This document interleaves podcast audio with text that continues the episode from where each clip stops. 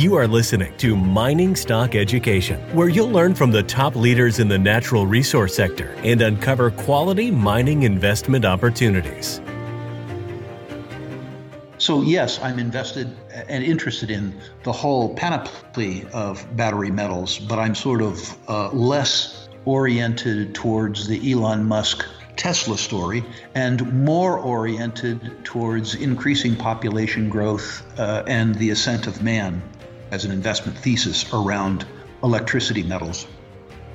Welcome back into Mining Stock Education. I am Bill Powers. Really appreciate you tuning in, and for the several ones of you that uh, added new reviews to iTunes and some of the other podcast applications, really do appreciate that as well. If you want to say thank you, if this show has contributed to your investing in the resource sector, please do leave a rating and review on whatever podcast app that you listen to this show on.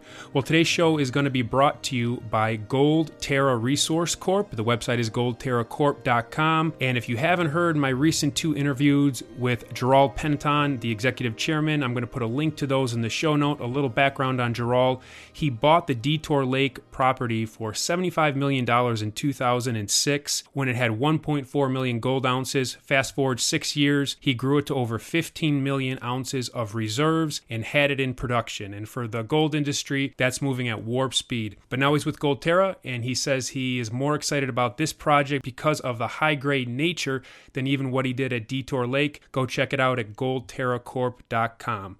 My guest today is Rick Rule, President and CEO of Sprott US Holding. Rick, thanks for coming back on the show. And I was going over our past interviews, and I was uh, seeing that 18 months ago at PDAC 2019, you told me that you were deploying your own money in the royalty and streaming space right now. So I'm wondering, are you still doing that? And if so, what type of royalty company has your attention? You know, in truth, Bill, I am. Um, the whole mining space, obviously the precious metals mining space, has enjoyed tremendous upward momentum since that period of time.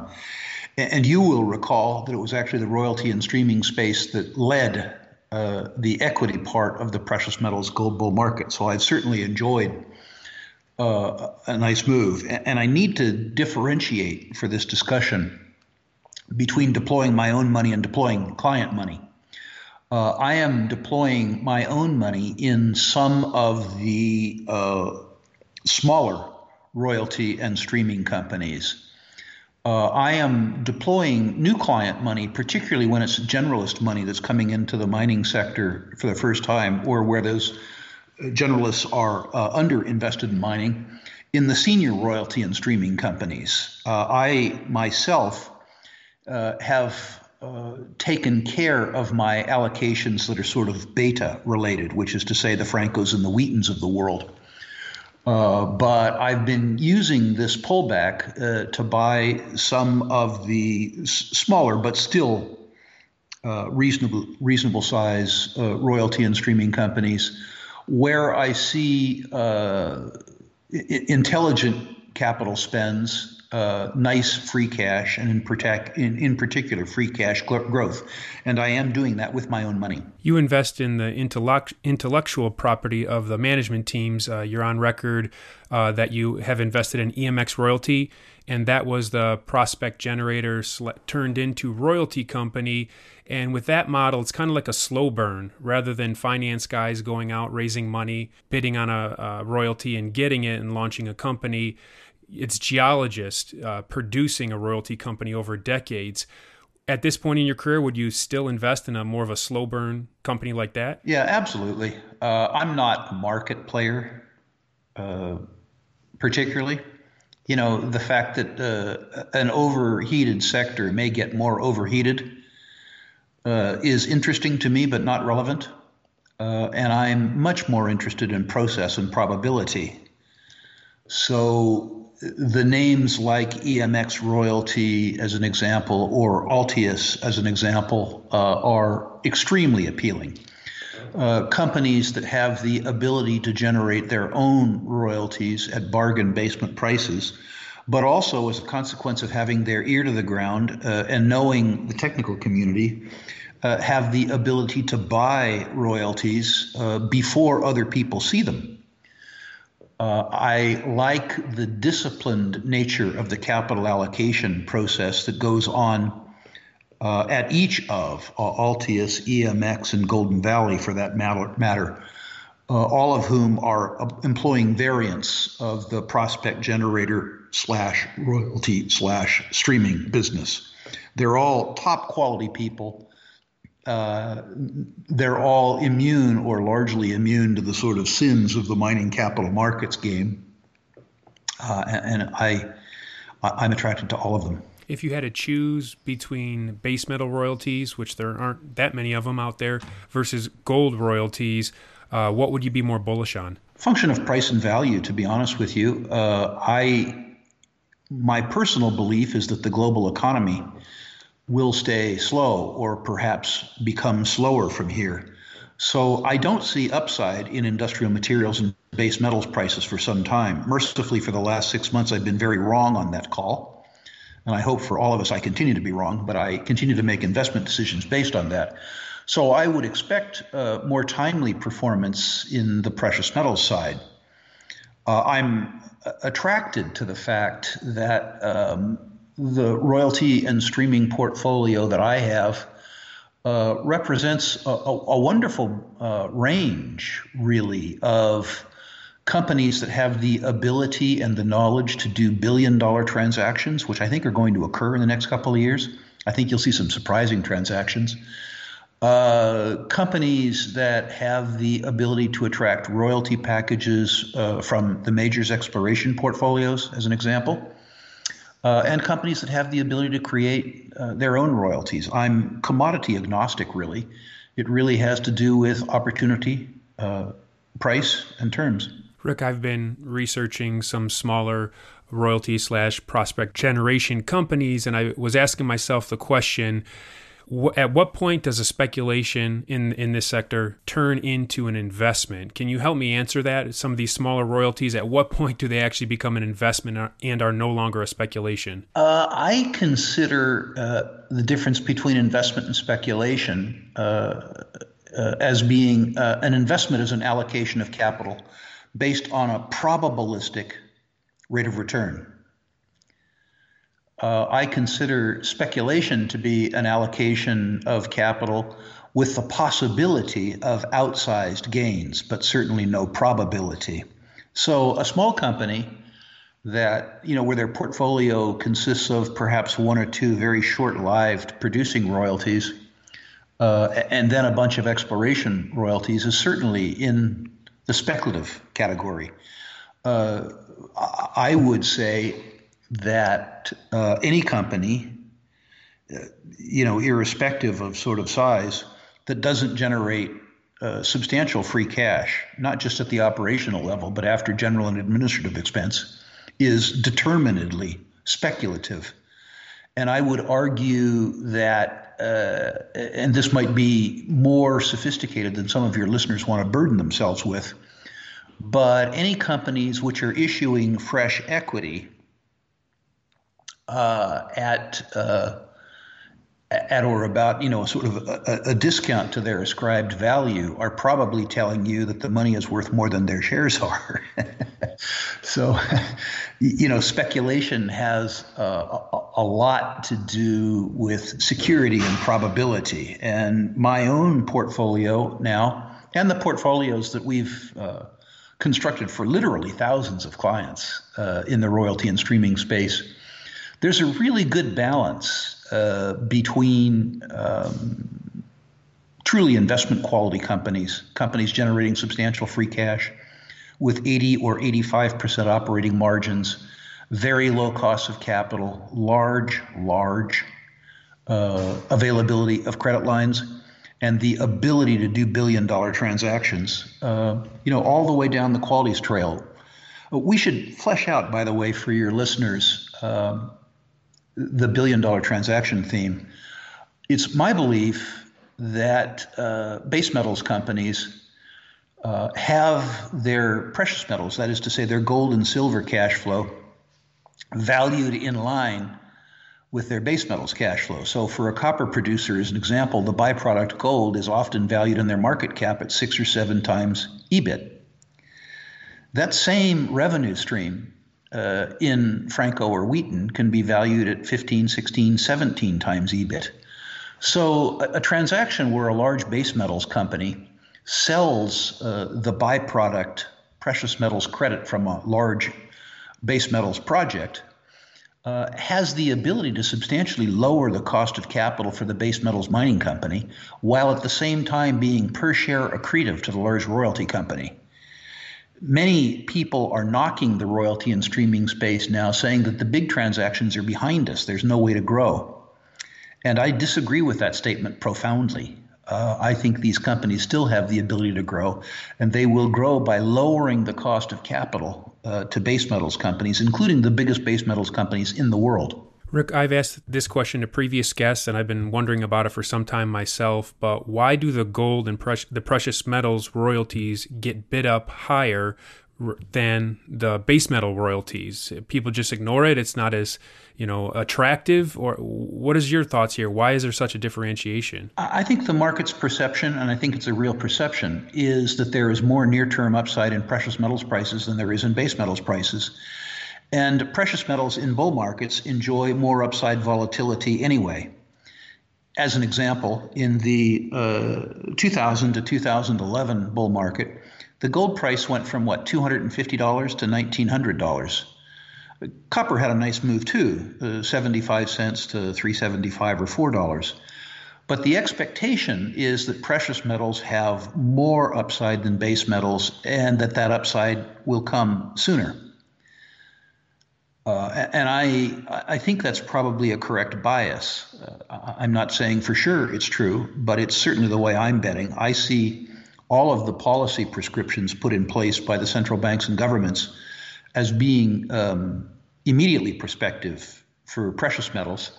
And I see the global economy um, perhaps setting the stage for three or four years of tepid performance in industrial materials and base metals, followed, to be sure, by what I think will be a rip roaring bull market then, but not now. I'm interested to see what you could share publicly about Sprott's assessment about uh, Tesla and its impact on the commodity prices, such as nickel, and what we've seen recently with they had their battery day. They signed an agreement with Piedmont Lithium, and that shares went up fourfold out of the gate. I don't know what it's at now. I haven't checked, but Tesla is definitely having an impact on the mining sector. Can you share anything about how you at Sprott have analyzed this? I think uh, we have different opinions in house. Uh, I think in the near term, the importance is mostly narrative. Uh, Elon Musk is one of the best storytellers in the world. And if somebody from the mining industry, which has no shortage of good storytellers, says that, he's a truly superb storyteller. The truth is that I think that the electrification of the world is more important than electric vehicles. Uh, I think demand for uh, generating materials and for energy itself will be more impacted by connecting 1.2 billion people to the grid who are not currently connected, frankly, than the electric vehicle market. But I don't think that the electric vehicle market is the whole story. I think distributed uh, generation, um, be it wind, be it solar, uh, be it uh, gas-fired peaking plants.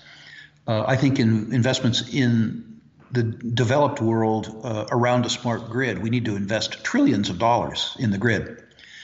Uh, and then investments in distributed storage, which is a fancy way of saying battery, are all themes that are going to be important to the mining business. I think you need to look metal by metal by metal, commodity by commodity. I don't see us having a shortage of lithium, actually. Uh, I see lithium in substantial surplus. What has happened is that demand for lithium ha- has outstripped the industry's ability to create processing capabilities. Uh, in terms of reserves and resources, uh, you know, Albemarle, SQM, those companies have access to really, truly vast, vast reserves and resources. What they haven't been able to do is construct process facilities, which is to say chemical plants, quickly enough. Uh, I expect, too, uh, that after a sort of hiatus uh, in the copper price, occasioned by a weak global economy, uh, that copper will respond very well to the electrification of the world, not, not merely to batteries. Um, I'm very attracted to the cobalt market, uh, but I caution individual investors that investing in the cobalt market, really investing in the cobalt market, I'm not talking about the exploration narrative for cobalt, but investing in the cobalt market itself involves investing in um, South Africa, Congo, or Russia, none of which bothers me particularly, but scares the hell uh, out of a lot of people. I'm also uh, attracted to sulfide nickel projects. Uh, sulfide nickel projects, when you find them, are enormous money spinners. The difficulty is that they're fairly tough to find. Uh, and certainly, while I understand that uh, there is ongoing demand for laterite nickels too, uh, coming out of the Philippines and Indonesia, what I'm particularly interested in is high quality, high grade sulfide nickel deposits, uh, which I think in almost any market make investors a lot of money. So, yes, I'm invested and interested in the whole panoply of battery metals, but I'm sort of uh, less oriented towards the Elon Musk Tesla story and more oriented towards increasing population growth uh, and the ascent of man as an investment thesis around electricity metals. Would you be bullish iron ore right now? Uh, I'm not. Uh, mercifully, I've been very, very wrong. Um, you know, my own belief is that we uh, enjoyed a 10 year uh, economic recovery post 2009 and that that recovery was driven more by artificial liquidity than it was increases in productivity or increases in wealth or increases in trade.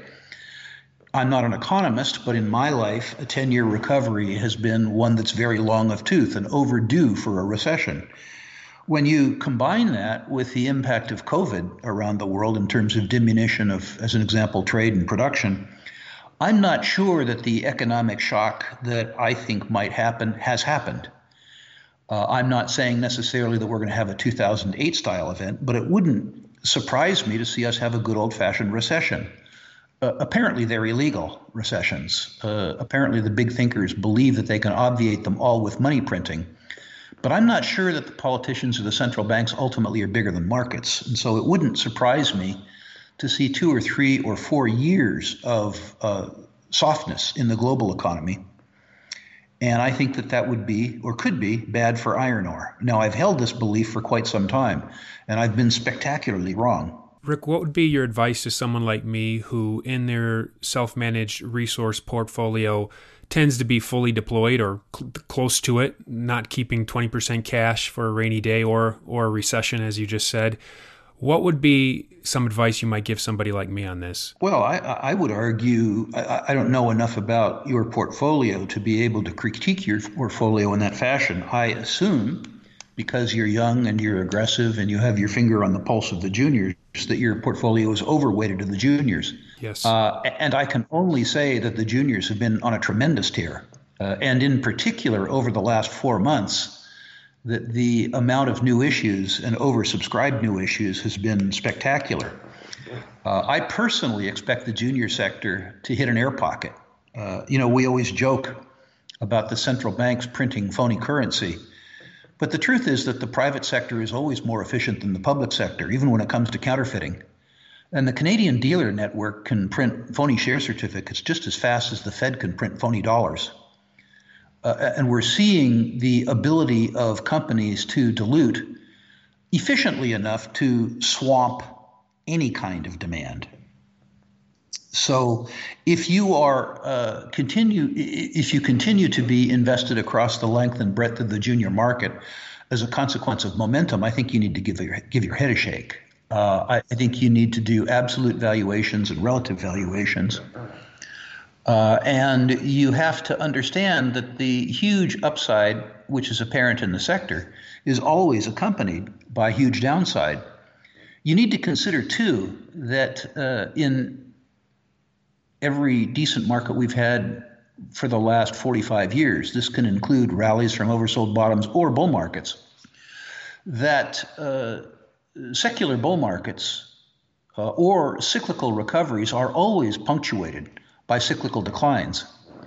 And the cyclical declines can be really, really, really dramatic.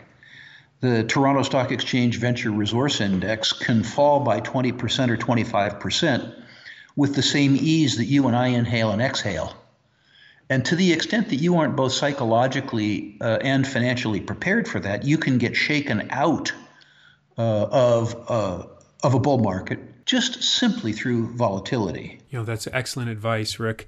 But I'm curious when when you're looking at a private company in this stage of the market in, in today, 2020, what would be a private co in the junior space that would attract your dollars? Well, the first thing that I look for is the lift.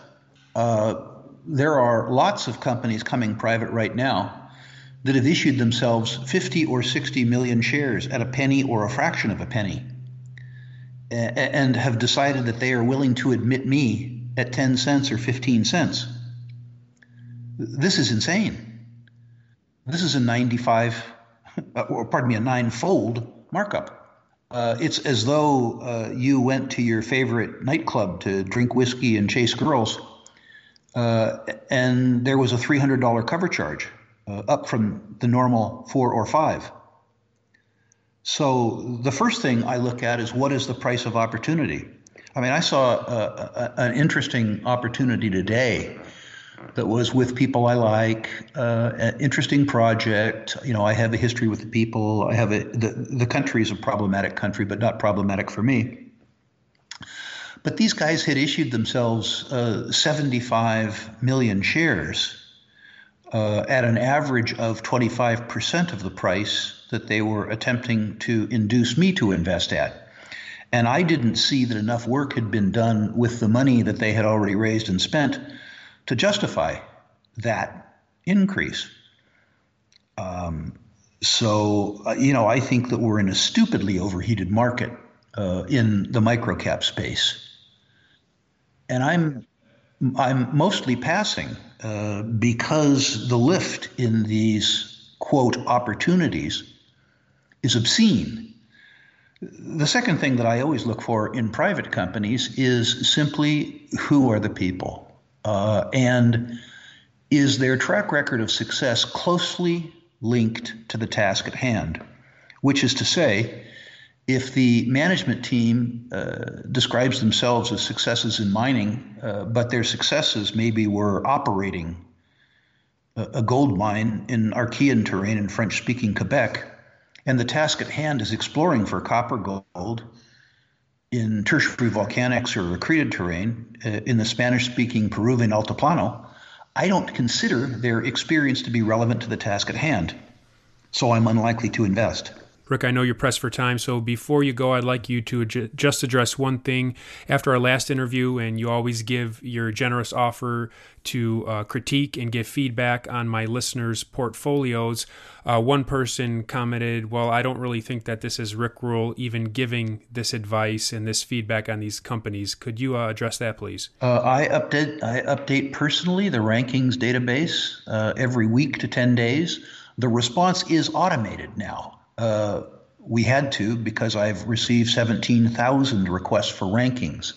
So what happens is that the requests come in on a web form and they are automatically populated uh, out of a database that uh, I myself, of course, with assistance from the rest of Sprott, but the responsibility is mine, uh, update every week to 10 days.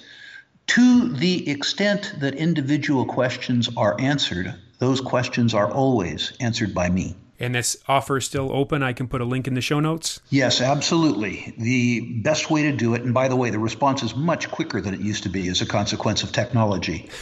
uh, the uh, web address is sprottusa.com forward slash rankings. Uh, we, we, meaning I, will rank your natural resource portfolios, at least those companies that I know. I'll comment on individual issues where I think my comments might have value, and I will include, as I always do, the Barron's Gold Mining Index uh, chart, which is a, an invaluable tool to see where we are relevant to, relative to past bull markets, and also a 100 year commodity chart, uh, which will show uh, how cheap commodities are relative to uh, other asset and investment classes going back 100 years. I've learned an awful lot, and I've had an awful lot of really good conversations with folks doing this ranking. So I look forward to continuing to do it. Excellent. You've been listening to the one and only Rick Rule of Sprott U.S. Holdings. Rick, thanks for coming on today's show. Always a pleasure, Bill. I look forward to uh, doing it again.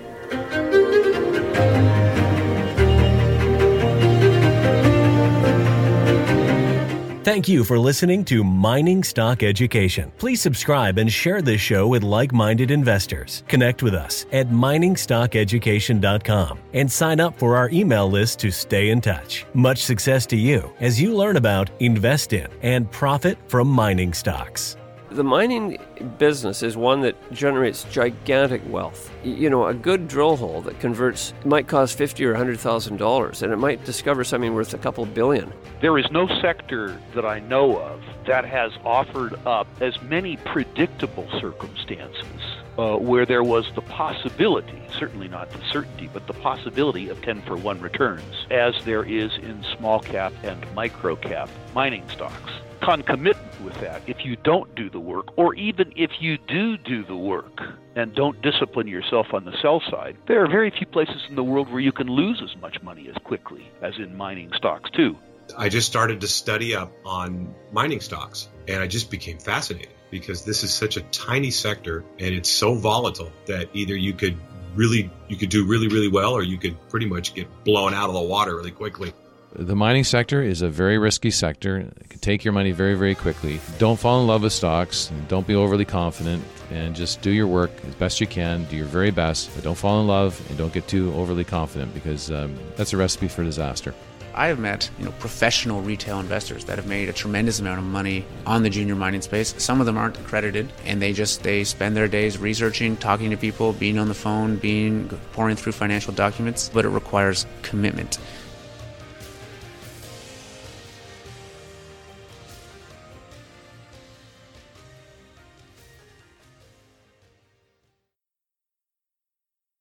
This podcast is for informational purposes only and is not to be considered personal legal or investment advice or a recommendation to buy or sell securities or any other product. We make every effort to be accurate, but the information presented is not to be considered infallible. It may contain errors, and we offer no inferred or explicit warranty. If personal advice is needed, consult a qualified legal, tax, or investment professional. Do not base any investment decision on the information contained on miningstockeducation.com, our podcasts, or videos. Make sure you always conduct your own thorough due diligence before investing. Realize that we may hold equity positions in or be compensated by some of the companies we feature and therefore are biased and hold an obvious conflict of interest. For our full disclaimer, please visit our website.